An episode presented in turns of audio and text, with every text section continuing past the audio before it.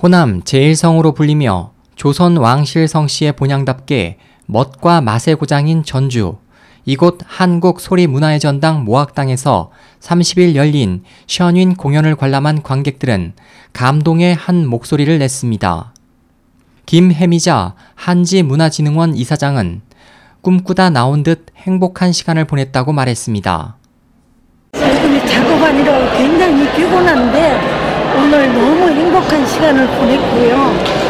또 저희 가족 중에 무용을 전공한 동생이 있어서 어, 같이 못 본 것이 좀 아쉬운데 그 의상이라든가 그 팀워크라든가 너무 훌륭해서 꿈을 꾸다 나온 것 같습니다. 참 행복한 시간을 보냈습니다. 그는 의상과 음악, 무대 배경의 조화가 환상적이었다고 찬탄했습니다.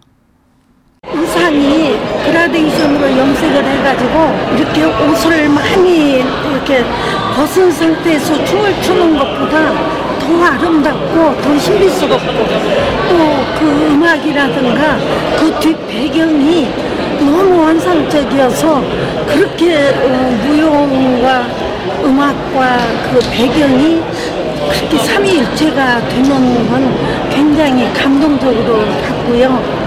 어, 어떻게 시간이 흘러갔는지 모르겠습니다. 김 이사장은 이어 정작 중국에서는 션윈 공연을 볼 수 없다는 것을 안타까워했습니다.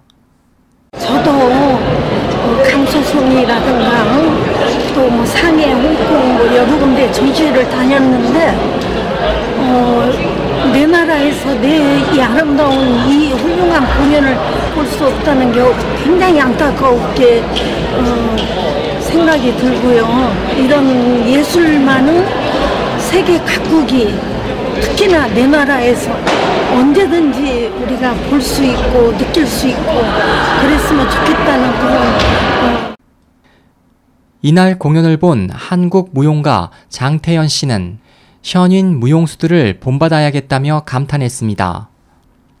한국무용 하는 사람으로서 그 무용수들의 그 땀 흘리는 그 장면들을 봤을 때, 와, 정말 너무 저희들이 본받아야 되겠다. 몸이, 몸이 그 깃털처럼 가볍게 움직이는 그 모습을 보면서, 아, 저희들하고 물론 호흡법이 많이 다르지만, 그 무용수들이 공중을 나를 때 저도 금방 나를 것 같은 그런 느낌이 들더라고요. 그 무용수들이 억지로나 어거지로 했다면 보는 관객들이 힘들었을 텐데 너무 숨을 쉬듯이 편안하게 그냥 하시니까 저도 그냥 나를 것 같더라고요. 음, 단원들의 어떤 그런 화합이 너무 좋았던 것 같아요.